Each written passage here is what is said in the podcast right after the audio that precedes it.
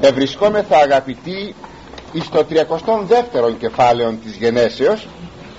Όπως ενθυμίστε την προπαρελθούσα φορά είδαμε ότι ο Ιακώβ ευρίσκεται εις μίαν ανησυχία γύρω από το θέμα το πως θα αντιμετωπίσει τον αδελφόν του τον Ισάφ αυτό τον απασχολεί. Έκανε όμως την προσευχή του και κοιμήθηκε ε, με σιγουριά ότι ο Θεός θα τον προστατεύσει. Το πρωί κατέστρωσε το εξής σχέδιο το οποίο οπωσδήποτε ήταν πολύ φρόνιμο διότι το να έχει κανείς φρόνηση είναι μεγάλο πράγμα. Και θα παρακαλέσω μην υποτιμούμε το θέμα της φρονήσεως. Θα μου πείτε υπάρχουν άνθρωποι οι οποίοι μπορούν να υποτιμούν την φρόνηση; Ε, εκείνο το οποίο με εκπλήσει είναι ότι εν ονόματι μιας περιέργως μιας πνευματικότητας υποτιμάται η φρόνησης. Ως να είναι η φρόνησης κάτι έξω από την πνευματική ζωή. Σας βεβαιώνω με εκπλήσει. Δεν είπε ο Κύριος ότι πρέπει να είμαστε φρόνιμοι ως ιόφης και ακέραιοι ως επεριστερέ. Τι είναι δε η φρόνησης. Η φρόνησης είναι το να σκέπτομαι ορθά και πολύ λογαριασμένα. Όχι ορθολογιστικά αλλά ορθά και πολύ μετρημένα και λογαριασμένα. Αυτό είναι ένα θείο δώρο. Το να έχω φρόνηση μάλιστα η σοφροσύνη όπως τα ξέρετε στην πρώτη της έννοια όταν οι αρχαίοι έλεγαν και ομίλουν περί σοφροσύνης αυτό εννοούσαν. Αυτή είναι η σοφροσύνη. Είναι η φρόνησης. Η δευτέρα έννοια της λέξεως σοφροσύνη σημαίνει εγκράτεια και αγνώτης ο Ιακώβ λοιπόν ήταν φρόνιμος άνθρωπος. Ήταν σόφρον. Και καταστρώνει ένα σχέδιο να αντιμετωπίσει τον αδελφόν του του οποίου τας διαθέσεις αγνοεί. Όταν δε άκουσε από τους αγγελιαφόρους του ότι ο Ισάφ έρχεται με 400 άνδρας τόσο εθορυβήθη ώστε πραγματικά σκέπτεται τι πρέπει να κάνει. Και να τι έκανε. Πολύ σωστά και πολύ σοφά. Σκέφτηκε να εξευμενήσει τον αδελφόν του. Και το εσκέφθηκε ως εξής. Με ένα τρόπο με ένα τέχνασμα το οποίο δεν είναι κατηγορήσιμο να τους στέλνει δώρα όχι να τους στείλει δώρα να τους στέλνει δώρα. Πως θα γινόταν αυτό; Σκέφτηκε να ξεχωρίσει από τα υπάρχοντά του ένα μέρος από τα ζωντανά του και να τα στείλει δώρο εις τον, ε, εις τον αδελφό του. Ο αδελφός του έρχεται είναι στο δρόμο το δώρο αυτό όμως πρέπει να είναι πλούσιο. Αλλά για να φανεί πιο πλούσιο έρχεται τμήματικός αυτό είναι τώρα το σχέδιο. Ότι εκείνο που θα το στείλει που θα του δώσει θα το δίνει τμήματα τμήματα πρώτα πρώτα δια να φανεί μεγαλύτερο το δώρο.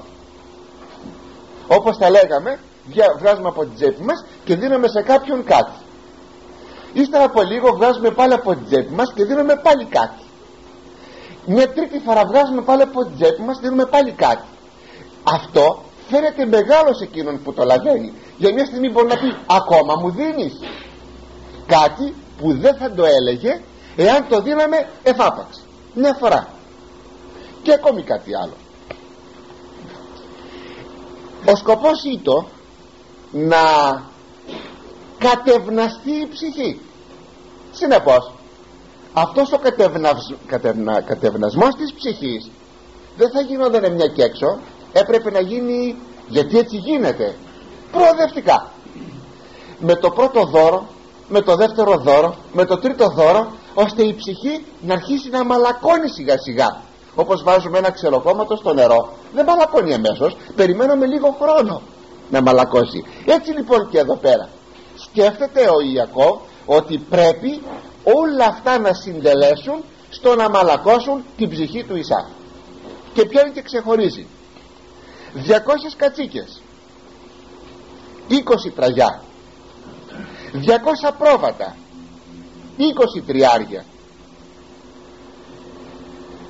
Καμήλες που θύλαζαν μαζί με τα παιδάκια τους τα καμιλάκια 30 βόδια τεσσαράκοντα.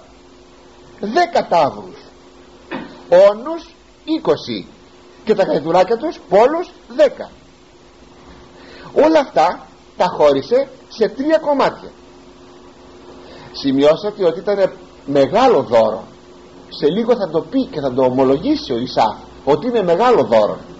Αλλά λάβετε υπόψη δε ότι λίγο αργότερα ο Ιακώβ θα αγοράσει ένα μεγάλο κτήμα μόνο με 100 αμνούς.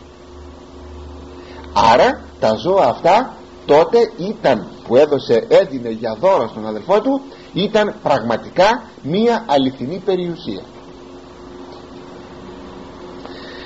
Πιάνει και τα χωρίζει σε τρία τμήματα. Παίρνει κάποιους υπηρέτες του και λέγει εσείς προχωράτε μπροστά. Με το εν τρίτον του όλου δώρου στο δρόμο όταν θα συναντήσετε τον αδελφό μου θα σας ερωτήσει τι είναι αυτά; και θα πείτε εσείς αυτά σου τα στέλνει ο δούλος σου ο αδελφός σου. Ο αδελφός σου που είναι δούλος σου. Και σου τα στέλνει για να βρει χάρη απέναντί σου μετά στη δεύτερη ομάδα λέει εσείς θα προχωρείτε σε μια απόσταση από τους πρώτους. Θα προχωρήσει ο Ισάφ προς εμένα. Θα συναντήσει εσάς τους Δευτέρους. Άμα σας ερωτήσει τι είναι αυτά θα πείτε τα ίδια λόγια. Και η τρίτη ομάδα κατά παρόμοιων τρόπων. Πραγματικά έτσι αγαπητοί μου και έγινε. Εν τω μεταξύ ενώ ξεκίνησαν αυτά τα τρία καραβάνια για να συναντήσουν τον Ισάφ ο Ιακώβ εφρόντισε να περάσει από το ποτάμι παραπόταμο του Ιορδάνου τον Ιαβόκ να περάσει όλα τα πράγματά του τα κοπάδια του τις γυναίκες του, τα παιδιά του, τα υπάρχοντά του όλα όλα όλα. Και αφού τα πέρασε ήδη είχε βραδιάσει εκείνος έμεινε εκείθεν της όχθης. Δηλαδή ο Ιακώβ δεν πέρασε το ποτάμι αλλά έμεινε τελείως μόνος του. Και εκεί έπεσε να κοιμηθεί. Υπελήφθη δε Ιακώβ μόνος και πάλεν άνθρωπος μεταυτού έως πρωί. Σας είπα ότι έπεσε να κοιμηθεί φαίνεται ότι ή το όνειρο αν και δεν μοιάζει πολύ σαφές να είναι το πράγμα πιθανότατα όμως πρόκειται περί ονείρου. Και φαίνεται όπως σας έλεγα την περασμένη φορά ότι συνεδέεται με την παρεμβολή των αγγέλων που είχε δει και ότι ο Ιερός Συγγραφεύς διακόπτει την αφήγησή του για να παρεμβάλλει αυτό το σχέδιο του Ιακώβ περί κατανομής του δώρου ή μάλλον περί μοιρασμού του δώρου και αποστολής εις των αδελφών του. Δεν μας ενδιαφέρει δεν έχει σημασία απλώς το υποθέτουμε αυτό. Το θέμα είναι ότι είδε αυτό ας πούμε το όνειρο. Είδε ότι πάλευε με έναν άνθρωπο. Έως το πρωί είδε δε ότι ου δύναται προς αυτόν και ύψατο του πλάτους του μυρού αυτού και ενάρξε το πλάτος του μυρού Ιακώβ εν το παλαίν αυτόν με ταυτού εκείνος με τον οποίο επάλεε ο Ιακώβ είδε ότι δεν τα βγαζε πέρα με τον Ιακώβ. Και τότε κατά την πάλιν έπιασε τον μυρών του Ιακώβ και όπως τον έπιασε εκεί με το άγγιγμα του χεριού του ο παλαίον δημιούργησε ένα νάρκωμα ένα πιάσιμο ας πούμε σαν μια, μια κράμπα. Και όπως αυτός δεν μπορούσε να τα βγάλει πέρα και ενικάτω επλησίαζε το πρωί δε. Όλη νύχτα επάλε ο Ιακώβ με αυτόν τον κάποιον άνθρωπον.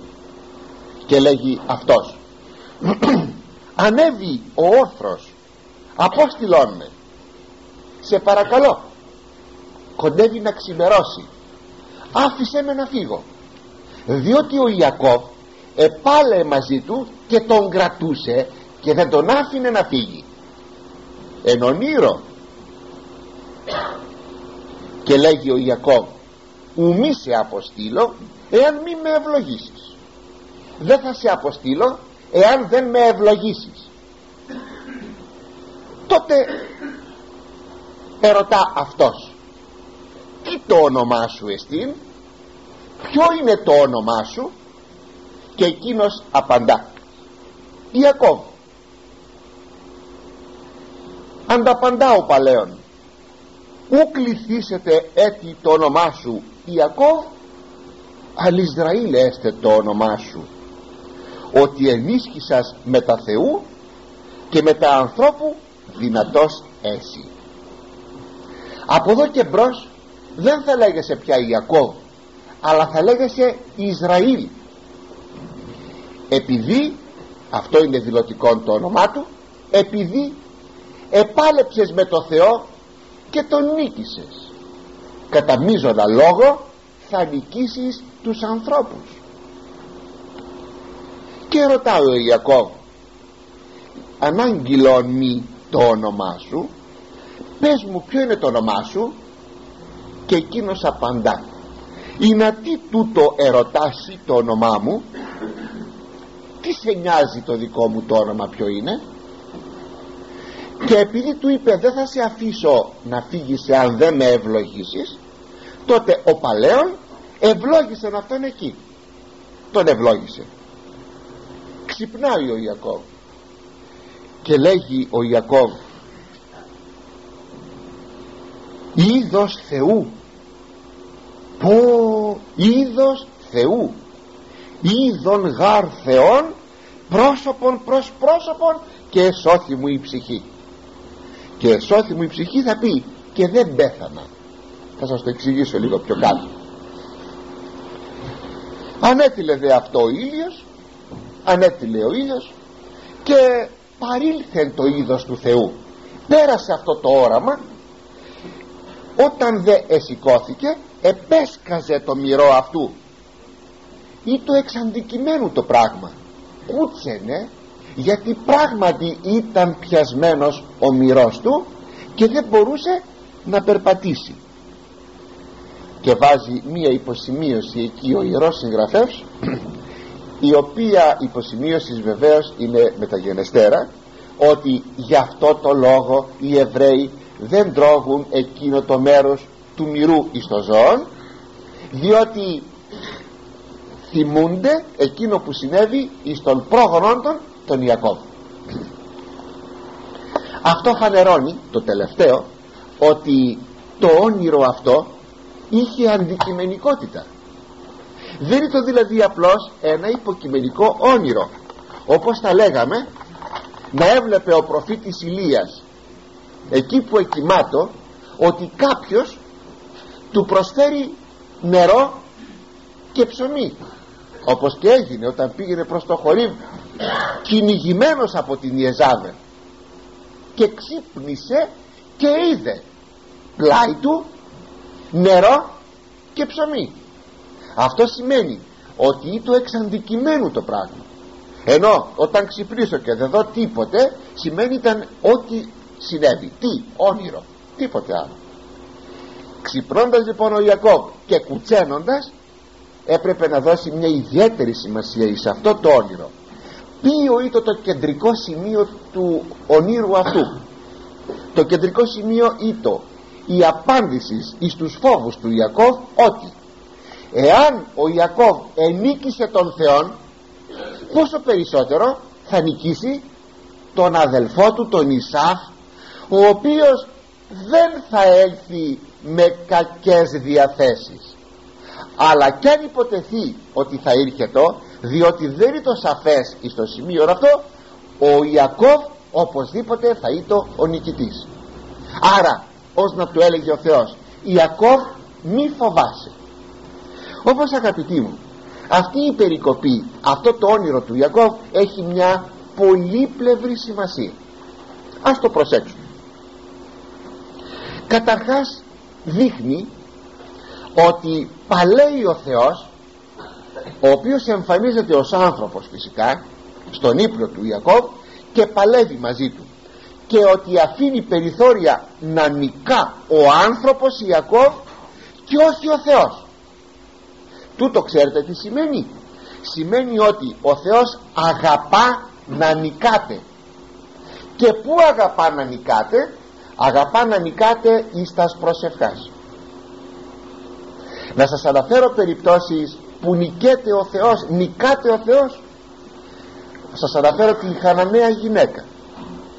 Ενθυμίστε αυτήν την γυναίκα πως παρακαλούσε εξωπίσω του Κυρίου μας η οποία δεν είναι το Εβραία ακούστε ή το Χαναναία ειδωλολάτρης ο δε Κύριος εκεί εξυπηρετούσε πολλούς σκοπούς. Καταρχάς δεν ήθελε να δώσει αφορμή στους Εβραίους να πούν ότι ο Κύριος ευεργετεί ειδωλολάτρας σημειώσατε δε ότι τον Μεσσία τον ήθελαν αποκλειστικών ειδικών των ο Μεσσίας θα κηρυχθεί στα έθνη μετά την Αναστασή του. Τώρα όσο ο Κύριος είναι ανάμεσα στους Εβραίους δεν πρέπει να δείξει τίποτε. Γι' αυτό και τους μαθητάς του όταν τους έστειλε όσο ήτο ο Κύριος επί της γης τι τους είπε εισοδών εθνών μη απέλθετε. Μη πάτε στους εθνικούς. Ενώ αντιθέτως όταν ανεστήθη τους αποστέλει εις όλα τα έθνη. Λοιπόν αυτή είχαν νέα γυναίκα. Ακολουθεί. Κύριε έχω ένα κορίτσι δαιμονισμένο. Έμαθα ότι κάνεις ευεργεσίες στο λαό σου. Κάνε καλά το κορίτσι μου. Ο Κύριος δεν απαντάει. Κύριε ελέησέ με ο Κύριος δεν απαντάει. Και όχι μόνο δεν απαντά αλλά προχωρεί. Δεν της δίνει καμία σημασία. Εκείνη φωνάζει ξοπίσω του σαν σκυλάκι. Οι μαθητέ βαρέθηκαν κουράστηκαν και λέγουν στον Κύριο σε παρακαλούμε Κύριε κάνε της αυτό που σου ζητάει γιατί τη βαρεθήκαμε να την ακούμε και να μας κυνηγάει από πίσω εδώ ξέρετε τι κάνει η γυναίκα η Καναναία παλεύει με το Θεό. Παλεύει. Ο Κύριος απαντάει στους μαθητάς όχι στη γυναίκα. Η γυναίκα όμως ακούει. Δεν είναι καλό να πάρει κανείς το ψωμί των παιδιών και να το ρίξει στα σκυλάκια ε τέλος πάντων λίγο ευγενές να μην πει σκυλιά δηλαδή με άλλα λόγια δεν είναι καλό να πάρω το νερό που διψάει η αυλή μου να το χύσω έξω. Θα μπορούσα να ευεργετήσω το λαό μου όχι τους απ' έξω. Και τι απαντάει η μακαρία εκείνη η Χαναναία ναι κύριε σωστά τα λες αλλά και τα σκυλάκια χορταίνουν από τα ψυχουλάκια που πέφτουν από το τραπέζι των παιδιών αν πρέπει δηλαδή να ευεργετηθούν τα παιδιά ο λαός του Θεού που θα φάνε τον άρτον το ψωμί αλλά και τα σκυλάκια τρέφονται με τα ψυχουλάκια που πέφτουν από το τραπέζι των παιδιών. Και τότε στρέφεται ο Κύριος και λέγει όχι είναι μεγάλης σου η πίστη. Να σου γίνει όπως το θέλεις και η άθιη κόρη της ε, Χαναναίας αυτής γυναικός βλέπετε παρακαλώ επάλε η γυναίκα με τον αιών και ενίκησε ο άνθρωπος. Ενίκησε η Χαναναία. Πόσο αγαπάει ο Θεός να νικάτε τι άλλο να σας πω. Να σας αναφέρω την, την Άννα την μητέρα του Σαμουήλ η οποία και εκείνη στα προσευχάς της αγωνίζεται να αποκτήσει παιδί. Τι να πρώτο αναφέρω ή για να αναφέρω εκείνο το χωρίον που λέγει ότι έλεος ότι το έλεος κατανικά την κρίση του Θεού. Ο ποιήσας λέει το έλεος νικά την κρίση του Θεού. Δηλαδή αν εσύ κάνεις έλεος δείξεις αγάπη θα νικήσεις στο τέλος την κρίση την καταδίκη του Θεού. Κατανικάτε λέει ε, κρίσεις κατανικάτε από το έλεος.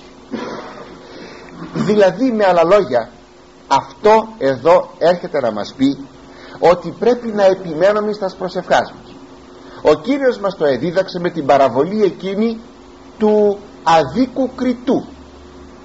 Τι έγινε εκεί; Εκείνη η χείρα γυναίκα πήγαινε λέγει στον κριτή και του έλεγε εκδίκασόν μου την υπόθεση. Δώσ' μου δίκιο. Από τον αντίδικό μου εκείνος τίποτα τη βαρέθηκε κάποτε γιατί πήγαινε κάθε μέρα και λέγει το Θεό δεν το φοβάμαι. Τους ανθρώπους δεν τους ντρέπομαι είπε ο άδικος κριτής δικαστής. Αλλά επειδή με ενοχλεί η γυναίκα αυτή θα της δώσω αυτό το οποίο μου ζητάει και παίρνει παίρνει ο Κύριος το επιχείρημά του εκ του ίσονος εάν αυτό συμβαίνει στον άνθρωπο που δικαιώνει αν και είναι άδικος πόσο μάλλον θα συνέβαινε στον Θεό που θα του ζητούσαν κάτι τα παιδιά του. Και τι λέγει; Μη εκακίν εν τες προσευχές ημών. Μη αποκάμνετε εις τας προσευχάς αυτό σημαίνει αγαπητοί μου αυτό το όνειρο του Ιακώβ πρέπει να παλέψουμε με το Θεό και να τον νικήσουμε. Είναι πραγματικά μεγαλειώδες. Ακόμη κάτι άλλο. Ονομάζεται Ισραήλ που θα πει ακόμα και ηγαπημένος. Και μην ξεχνάτε ότι εμείς οι χριστιανοί λεγόμεθα ο νέος Ισραήλ. Ο Ισραήλ της χάριτος. Το όνομα Ιακώβ θα πει πτερνιστής είναι θα λέγαμε το ιστορικό του όνομα. Ισραήλ είναι το πνευματικό όνομα. Είναι εκείνο το οποίο δίδει ο Θεός. Όπως είναι ο Σίμων. Είναι το όνομα που του δώσανε στην περιτομή του. Το όνομα που του δίνει ο Χριστός Πέτρος είναι το πνευματικό όνομα. Είναι εκείνο που δηλώνει τον νέον άνθρωπον. Και τη νέα του κατάσταση. Ακόμη λέγει ότι ο Ιακώβ ρώτησε τον Θεόν ποιο είναι το όνομά του. Και ο Θεός ερωτά απαντά τι σε νοιάζει ποιο είναι το όνομά μου; Γιατί ερωτάς το όνομά μου; Αγαπητοί ξέρετε τι μπορεί να αναπτυχθεί πάνω σε αυτή την περικοπή; Ξέρετε ότι αυτή η πάλη του ανθρώπου με το Θεό έχει μία μεγάλη διάσταση και ένα μεγάλο βάθος διότι τι νομίζετε πως είναι ολόκληρη η ζωή του ανθρώπου; Ένας αγώνας να κατακτήσει η θέα του Θεού. Να κατακτήσει το όνομα του Θεού. Κύριε ποιος είσαι; Ο μεγάλος άγνωστος και τόσο γνωστός. Ο Μωυσής τι ερώτησε εις τον Θεό Κύριε μου λες να κάνω αυτό μου λες να κάνω εκείνο. Μου μιλάς σαν φίλος. Αλλά δεν σε είδα ποτέ. Δείξε μου το πρόσωπό σου. Και ο Θεός λέγει κανείς δεν μπορεί να δει το πρόσωπό μου και να ζήσει. Κρατήστε υποσημείωση κάτι θα πούμε λίγο πιο κάτω γι' αυτό. Οπότε τι βλέπουμε εδώ; Ο αγώνας του ανθρώπου είναι να φτάσει στη θεωρία του Θεού να γνωρίσει το Θεό. Αν θέλετε εδώ βρισκόμεθα πρόχριστου. Βρισκόμεθα στο 2000 πρόχριστου. Ολόκληρος ο εθνικός κόσμος ο είδωλολατρικός με τους φιλοσόφους του και τις μεγάλες μορφές του εθνικού κόσμου ξέρετε τι γίνεται η προσπάθεια να γνωριστεί ο Θεός. Ποιος είναι ο Θεός; Εκείνο ποιο είναι το όνομά σου; Ποιος είναι ο Θεός; Ο κεραυνός είναι ο Θεός. Ο Αΐρ είναι ο Θεός. Ο ουρανός είναι ο Θεός. Ποιος είναι ο Θεός; Ήταν το, ο μεγάλος άγνωστος. Και έρχεται να αποκαλυφθεί. Η ανθρωπότητα ολόκληρη ηγονίζεται μέσα στο σκοτάδι της αγνωσίας να γνωρίσει τον αληθινό Θεό και έρχεται ο ίδιος να αποκαλυφθεί. Πως έγινε αυτή η αποκάλυψη; Έγινε στην ανανθρώπιση. Προσέξτε όμως εδώ. Όταν ο, ο Ιακώβ εξύπνησε είπε ότι είδε είδος Θεού. Όπως θα ξέρετε ότι ο Ευαγγελιστής Ιωάννης μας λέγει ουδείς πόποτε Θεόν εώρακε ποτέ κανείς δεν έχει δει το Θεό ούτε είδος αυτού. Πως λοιπόν εδώ λέγει ότι ο Ιακώβ είδε είδος Θεού; Αγαπητοί μου αυτό το είδος είναι τελείως σχετικό. Παρουσιάζεται εδώ ο Θεός με έναν άνθρωπο. Τι θα μπορούσαμε να υπούμε; Ότι ο Θεός είναι ένας άνθρωπος; Πόσο απέχει λοιπόν το είδος που αναφέρει ο Ιωάννης από το είδος που αναφέρει εδώ η Παλαιά Διαθήκη δια τον Ιακώβ. Αλλά τι λέγει ο Ιακώβ; Είδα πρόσωπο Θεού και σώθηκε η ψυχή μου που θα πει είδα το πρόσωπο του Θεού και δεν πέθανα διότι υπήρχε η πίστης η αντίληψης ότι εκείνος ο οποίος βλέπει το πρόσωπο του Θεού θα πεθάνει. Είναι αυτό που σας είπα βάλετε υποσημείωση. Τι υποθεώσει στον Μωυσή. Κανείς δεν μπορεί να δει το πρόσωπό μου και να ζήσει. Δεν είναι δυνατόν. Είναι αυτό που θαυμάσια λέγει ο Άγιος Ισαάκος Ήρος εάν ο Θεός έμπαινε μέσα στην κτήση του αυτό το μπαίνω πως να το γνωρίσουμε ο Θεός είναι πανταχού παρόν απεκαλύπτεται μέσα στην κτήση του η κτήση ολόκληρη θα επιρπολείτο άρα λοιπόν πράγματι δεν μπορούσε κανείς να φτάσει στο σημείο αυτό και να ζήσει. Γι' αυτό τροποντινά ευχαριστεί τον Θεό ο Ιακώβ ενώ έφτασε να είδει είδος Θεού και ταυτοχρόνως να ζήσει. Προσέξτε όμως προσέξτε να δείτε τι καρπούς μας έφερε η ενανθρώπιση του Ιού του Θεού. Ενώ στην Παλαιά Διαθήκη αποθυμίστηκε ο άνθρωπος που θα είδει το πρόσωπο του Θεού εις την Καινή Διαθήκη αποθυμίστηκε ο άνθρωπος που δεν θα είδει το πρόσωπο του Θεού. Και ο λαός μας το λέει ως εξής. Όπως πάμε δεν θα δούμε πρόσωπο Θεού. Που σημαίνει ταυτόσιμο είναι δεν θα σωθούμε. Ώστε λοιπόν αγαπητοί μου σώζομαι θα πει τώρα φτάνω να ειδώ το πρόσωπο του Θεού. Και πράγματι στην Βασιλεία του Θεού θα είδome το πρόσωπο του Θεού. Βλέπετε τη διαφορά παλαιάς και καινής διαθήκης. Αλλά ας προχωρήσουμε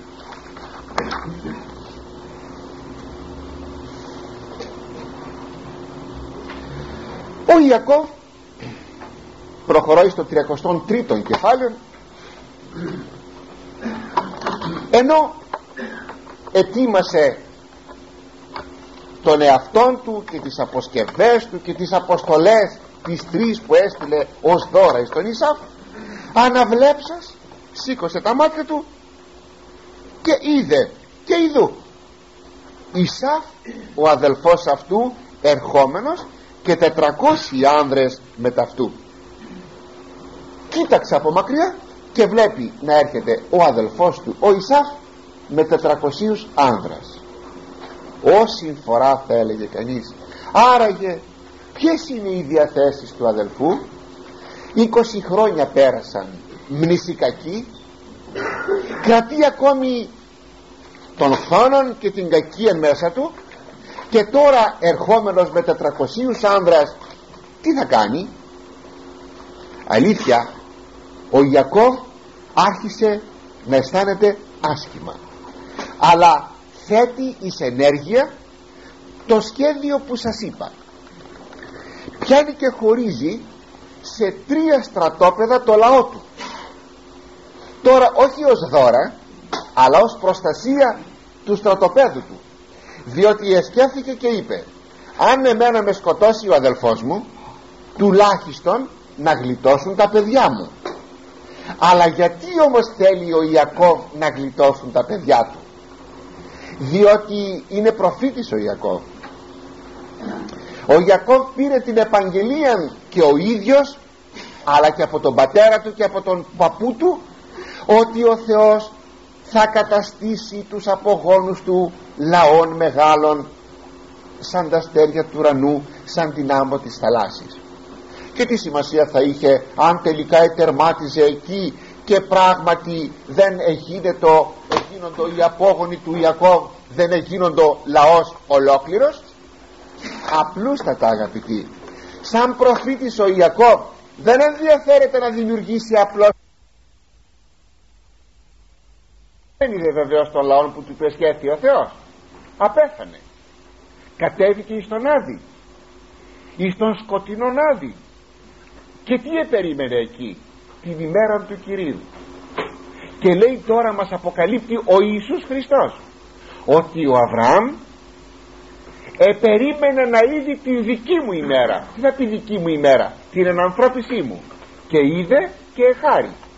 Γιατί είδε και εχάρη; Γιατί ήξερε ο Αβραάμ ότι θα κατήρχετο ο ενανθρωπίσας Υιός του Θεού θα κατήρχετο εις αυτόν τον Άδη για να σώσει και τον Αβραάμ και τον Ισαάκ και τον Ιακώβ και όλους τους δικαίους της Παλαιάς Διαθήκης.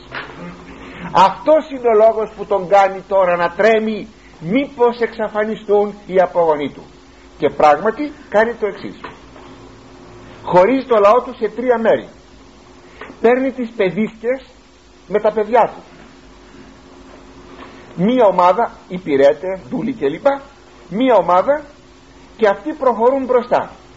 Σε μια μακρινή απόσταση βάζει τη Λία την πρώτη του γυναίκα με τα παιδιά της.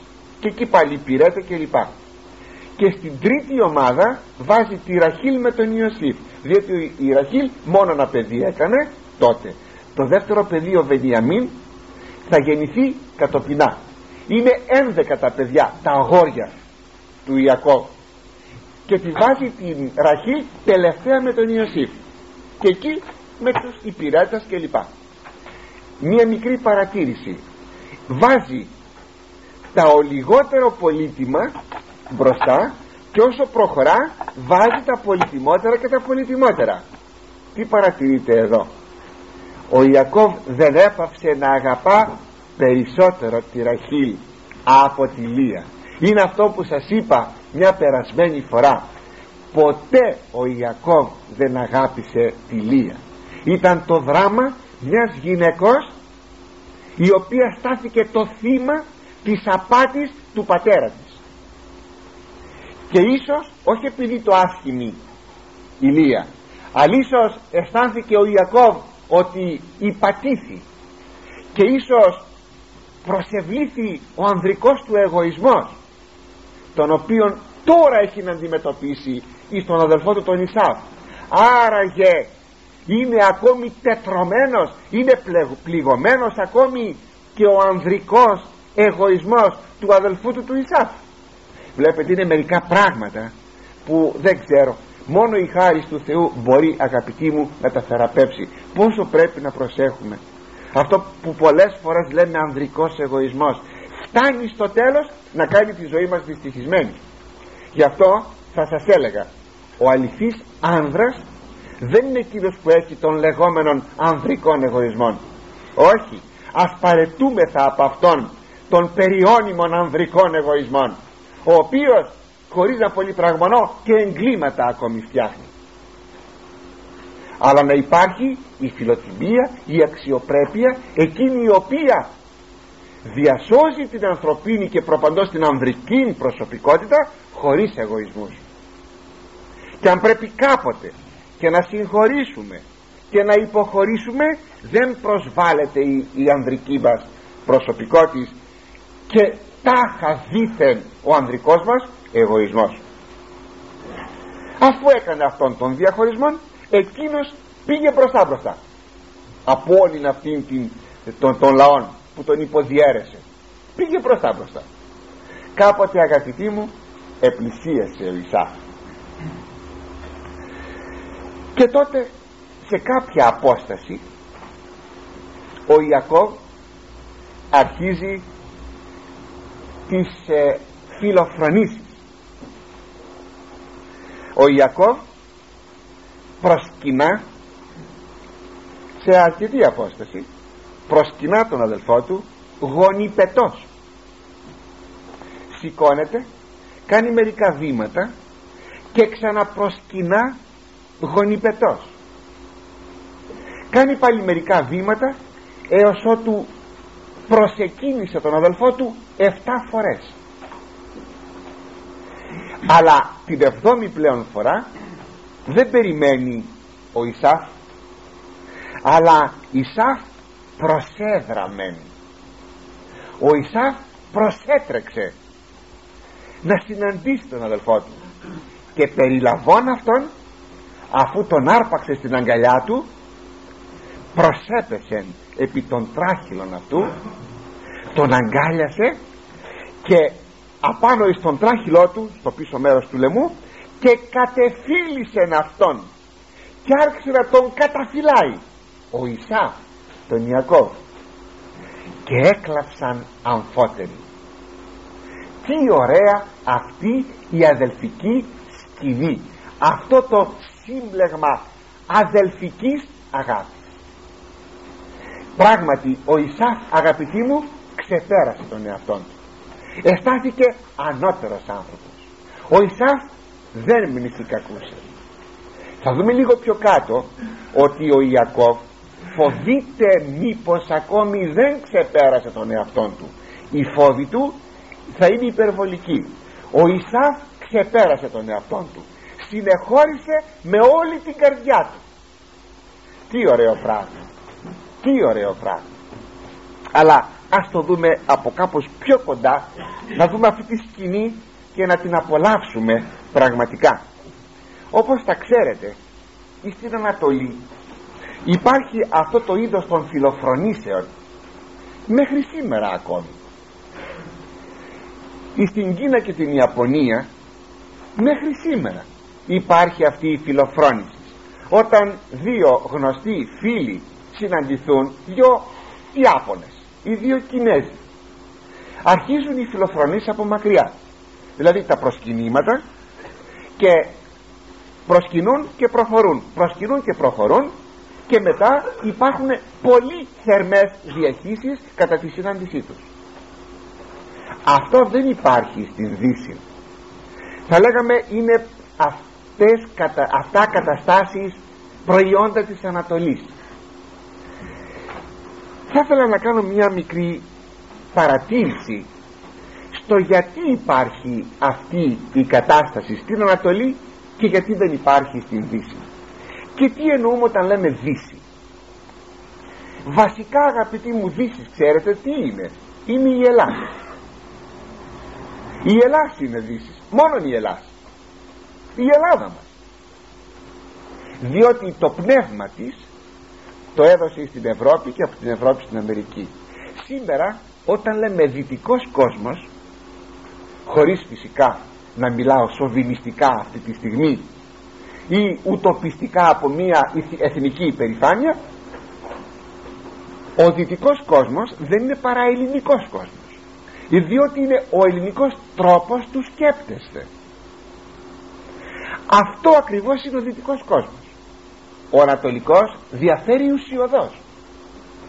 Τι είναι εκείνο που κάνει την Ανατολή από τη Δύση να διαφέρουν; Είναι το εξής. Θα σας κουράσω λίγο αλλά είναι ανάγκη να το ξέρουμε.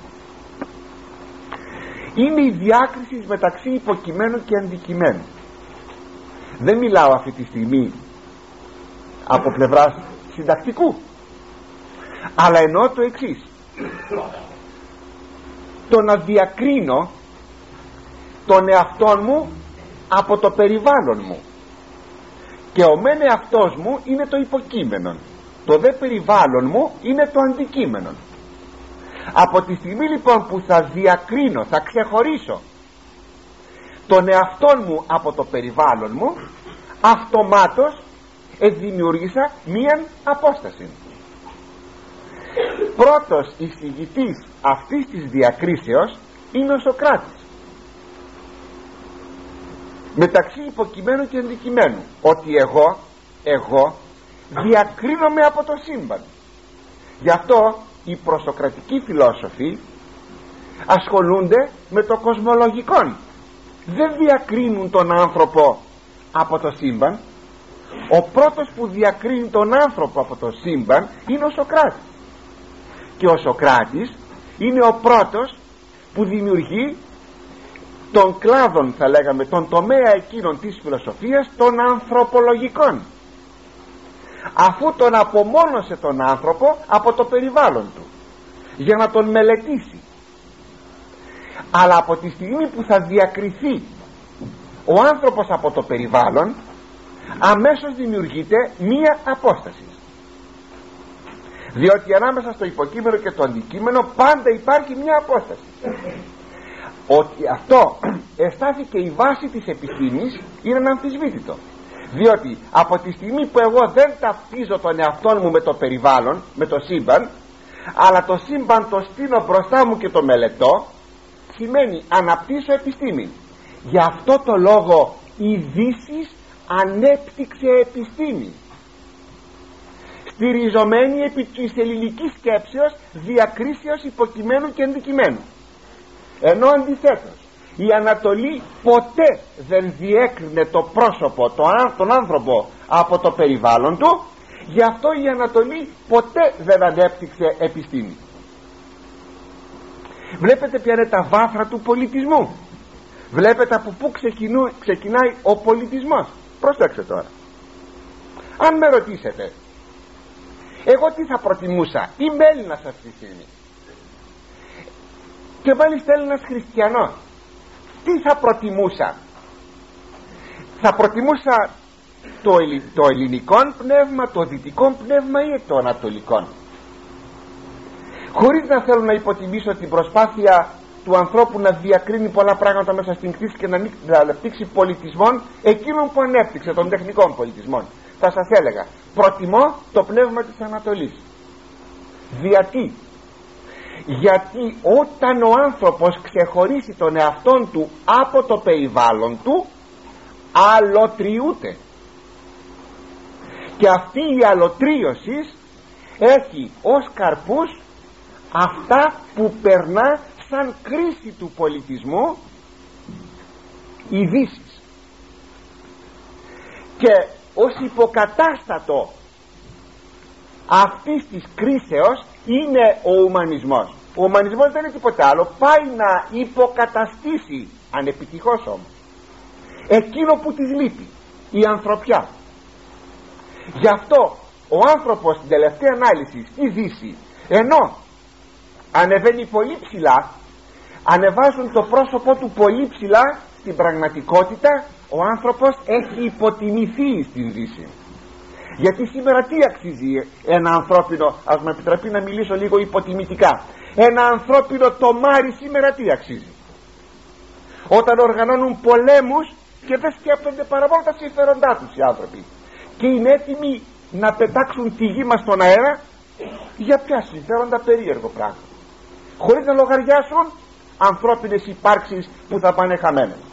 Είδατε παρακαλώ εν ονόματι του ανθρωπισμού πολεμάμε τον άνθρωπο παράξενο περίεργο. Είναι αυτή η αιτία ότι υπήρξε διάκρισης μεταξύ υποκειμένου και αντικειμένου στην Ανατολή ο άνθρωπος έχει σχέσεις με το περιβάλλον του. Είναι παιδί του περιβάλλοντος δεν χωρίζει. Άλλο τώρα ότι μπορούμε να έχουμε άλλες καταστάσεις όπως είναι ο πανθεϊσμός. Ένα είναι αληθές ότι μέσα στο πνεύμα της Ανατολής είναι η αξία άνθρωπος. Γι' αυτό βλέπουμε εδώ το εξής θαυμάσιο. Θα το πω θα προτρέξω λίγο. Όταν θα βγει ο Ισάφ όλα τα υπάρχοντα του Ιακώβ μάλιστα επιτρέψτε μου μια μικρή διακοπή για να φτάσω εκεί. Λέγει αδελφέ αδελφέ τι είναι αυτά αυτές οι γυναίκες αυτά τα παιδιά; Τι ταύταση εστίν τι είναι όλα αυτά; Και εκείνος λέει εκείνα που, μου, που με ηλέησε ο Θεός και παρακάτω λέγει αφού παρουσιάζει τα παιδιά του όλα και τις τρεις ομάδες και τον προσκυνούν όλοι γυναίκες και παιδιά κατόπιν λέγει και αυτά που συνείδησα στο δρόμο τα ζώα τι είναι αυτά αδελφέ; Αδελφέ μου του λέγει αυτά είναι δικά σου είναι δικά σου και θα σε παρακαλέσω να τα πάρεις και ο Ισάφ τι απαντά έστιμη πολλά αδελφέ έστω σι ταύτα τα σα έστω σι τα σα αδελφέ μου έχω πολλά βλέπετε εδώ δεν υπάρχει καμία πλεονεξία πλέον. Αδελφέ μου έχω πολλά είμαι πλούσιος. Δεν θέλω τίποτα. Κράτησε τα δικά σου. Όχι αδελφέ μου θα τα κρατήσεις. Θα τα κρατήσεις γιατί εδώ τώρα θέλω να μείνω. Είναι ο κόπος των χειρών μου. Ένε και τούτου είδον το πρόσωπον σου ως αν της ήδη πρόσωπον Θεού και ευδοκίσεις με όταν είδα το πρόσωπό σου ως να είδα το πρόσωπον του Θεού. Ξέρετε τι μεγάλος λόγος είναι αυτός.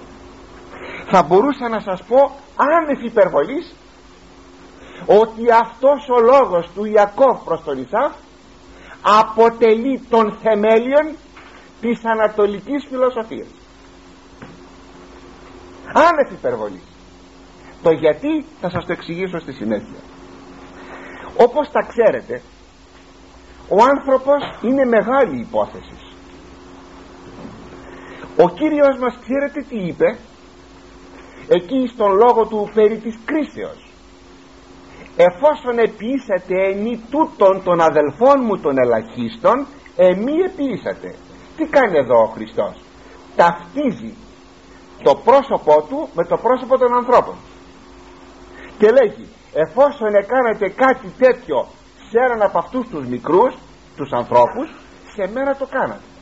Τι σημαίνει; Σημαίνει ότι ο άλλος άνθρωπος είναι η ουσία μας. Και ο άλλος άνθρωπος είναι η εικόνα του Θεού. Συνεπώς είναι μεγάλη υπόθεση ο άλλος άνθρωπος. Αλλά λέει ένα πατερικόν είδες πρόσωπον αδελφού είδες πρόσωπον Θεού. Τι υπέροχο πράγμα. Δηλαδή τι υπάρχει εδώ. Υπάρχει καμία αλωτρίωσης καμία απολύτως. Οι πατέρες λένε το εξής ένα ανέκδοτο.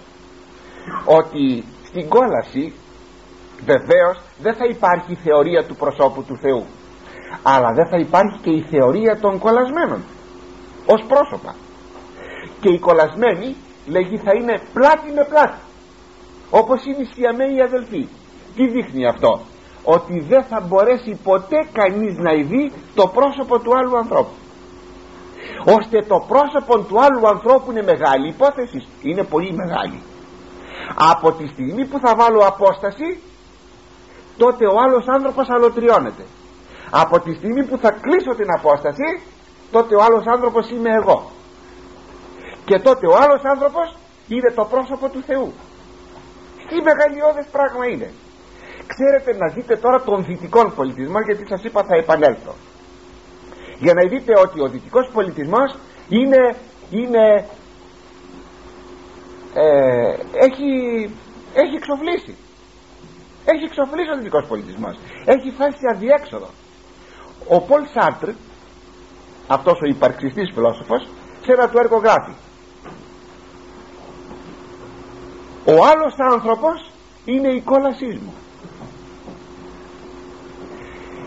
η Αγία Γραφή γράφει ο άλλος άνθρωπος είναι ο παράδεισός μου. Είναι το πρόσωπο του Θεού διαλέξτε και πάρτε. Να γιατί σας είπα αν με ρωτούσατε τι θα προτιμούσα το πνεύμα της Δύσεως ή το πνεύμα της Ανατολής. Θα σας απαντούσα το πνεύμα της Ανατολής. Γιατί διότι το πνεύμα της Ανατολής που είναι το πνεύμα της Γραφής εδώ. Είναι τούτο ότι βλέπω τον άλλον άνθρωπο και ανακαλύπτω τον εαυτόν μου. Ανακαλύπτω τον Θεόν.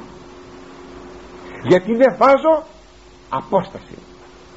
Γι' αυτό και το γνωσιολογικό πρόβλημα που είναι θέμα της φιλοσοφίας μόνο στη Δύση ανεπτύχθη το γνωσιολογικό. Όχι στην Ανατολή. Γιατί; Δεν υπάρχει απόσταση. Η απόσταση δημιουργεί συγγνώμη το γνωσιολογικό δημιουργείται από τη στιγμή που θα υπάρξει απόσταση. Να με συγχωρέσετε που σας κούρασα με αυτά που σας είπα αλλά τα θεωρούσα τόσο σπουδαία γιατί βλέπει κανένας πόσο μεγάλη αξία αγαπητή μου έχει η Αγία Γραφή. Και ειδικότερα αν θέλετε η Παλαιά Διαθήκη που έρχεται να δώσει κάτι απαντήσεις που θα ήταν, θα ήταν ζηλευτές απαντήσεις. Και που δυστυχώς δυστυχώς σήμερα παλαίουμε μέσα στον ωκεανό των αναζητήσεων χωρίς να μπορούμε να βρούμε την απάντηση. Νιώσει άνθρωπέ μου ότι ο άλλος άνθρωπος είναι ομοούσιός σου. Νιώσε ότι ο άλλος άνθρωπος είναι εικόνα του Θεού και θα έχεις ανακαλύψει τον άλλον άνθρωπο γιατί; Διότι πρόκειται περί ανακαλύψεως. Γιατί πρόκειται περί ανακαλύψεως; Διότι απλούστατα. Είμαθα πόσοι άνθρωποι είμεθα πόσοι άνθρωποι είμεθα μέσα σε μια κοινωνία μέσα σε μια πόλη μέσα σε μια πολυκατοικία συνοστιζόμαστε.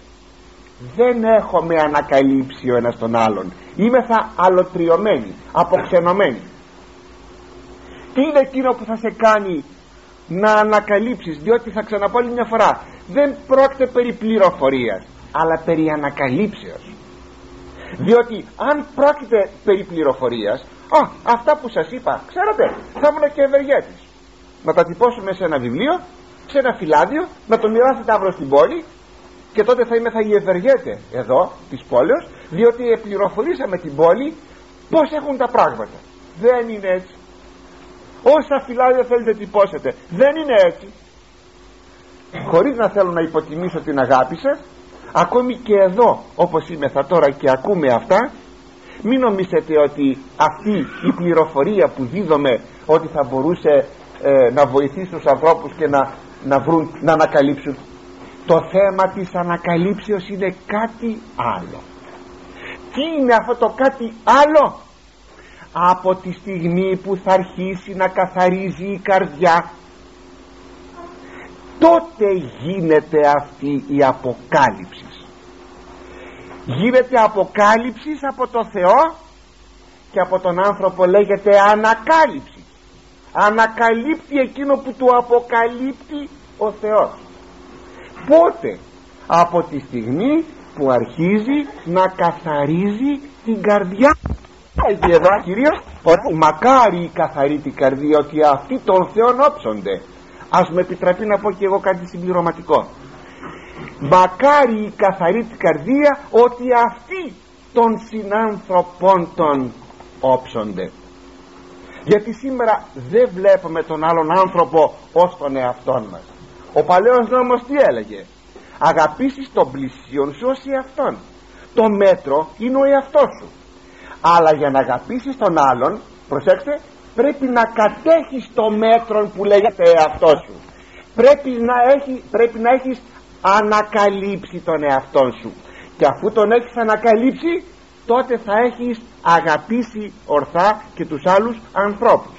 Και πως θα γίνει αυτή η ανακάλυψη του εαυτού μου; Όταν μάθω ότι είμαι παιδί του Θεού ότι είμαι εικόνα του Θεού αν θέλετε ακόμη χωρίς να σας κάνω πιο πολύ ανάλυση είμαι εικόνα του Χριστού και ο Χριστός είναι εικόνα του Θεού. Αν θέλετε πιο λεπτομερέστερα όπως μας το λέγει στην προσεφεσίους ο Απόστολος Παύλος όταν το ανακαλύψω αυτό το πράγμα τότε αγαπητοί μου έκανα τη μεγαλύτερα ανακάλυψη που ποτέ θα μπορούσα να είχα κάνει στη ζωή μου και νομίζω ότι όλες οι εξερευνήσεις όλες οι ανακαλύψεις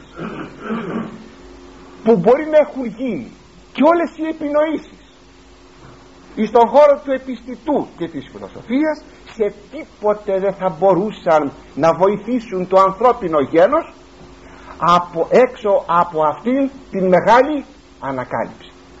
Εύχομαι να φωτίζει ο Θεός πραγματικά τον εαυτό μας να μας βοηθάει για να μπορούμε να ανακαλύπτουμε διαρκώς τον εαυτό μας των πλησίων μας και των Θεών που για αυτά όλα προϋπόθεσης είναι η καθαρή καρδιά. Αλλά πριν κλείσουμε θα έλεγα το εξής το θαυμάσιο. Ο Ιακώβ λέγει εις τον Ισάφ των αδελφών του λαβέτας ευλογίας μου ας είναι εγκάτσι σε παρακαλώ πάρε τις ευλογίες μου που σου έχω δώσει που σου έχω φέρει. Γιατί με ηλέησε ο Θεός. Και επειδή ο Ισάφ επέμενε για ένα όχι τότε εviάσα το αυτόν. Τον ευίασε δηλαδή επέμενε ο Ιακώβ. Και τότε ο Ισάφ έλαβε. Επήρε. Είδατε πως απεκάλεσε παρακαλώ τα δώρα του; Ευλογίες. Σε ένα μοναστήρι όταν θα πάρετε κάτι λέγεται ευλογία. Γιατί; Διότι αυτά το, αυτό το οποίο θα πάρετε στο μοναστήρι το έδωσε ως έλεος ο Θεός. Κοιτάξτε τι λέει εδώ. Ότι λέει με ο Θεός. Εάν λοιπόν ένα μοναστήρι το ελεεί ο Θεός εκείνο που το μοναστήρι δίδει λέγονται ευλογίες. Γι' αυτό είδατε πως διατηρείται η ίδια γλώσσα μέσα στην παράδοσή μας και στη ζωή μας εκείνο που δίνουμε μια εικονίτσα ένα πιάτο φαΐ οτιδήποτε λέγεται ευλογία αλλά όλα αυτά πραγματικά είναι τόσο χαριτωμένα είναι αυτή η ίδια η ζωή με ζήτα κεφαλαίο θα συνεχίσουμε πρώτα ο Θεός την ερχομένη Δευτέρα Καληνύχτα σας. Σας ευλογεί ο Θεός.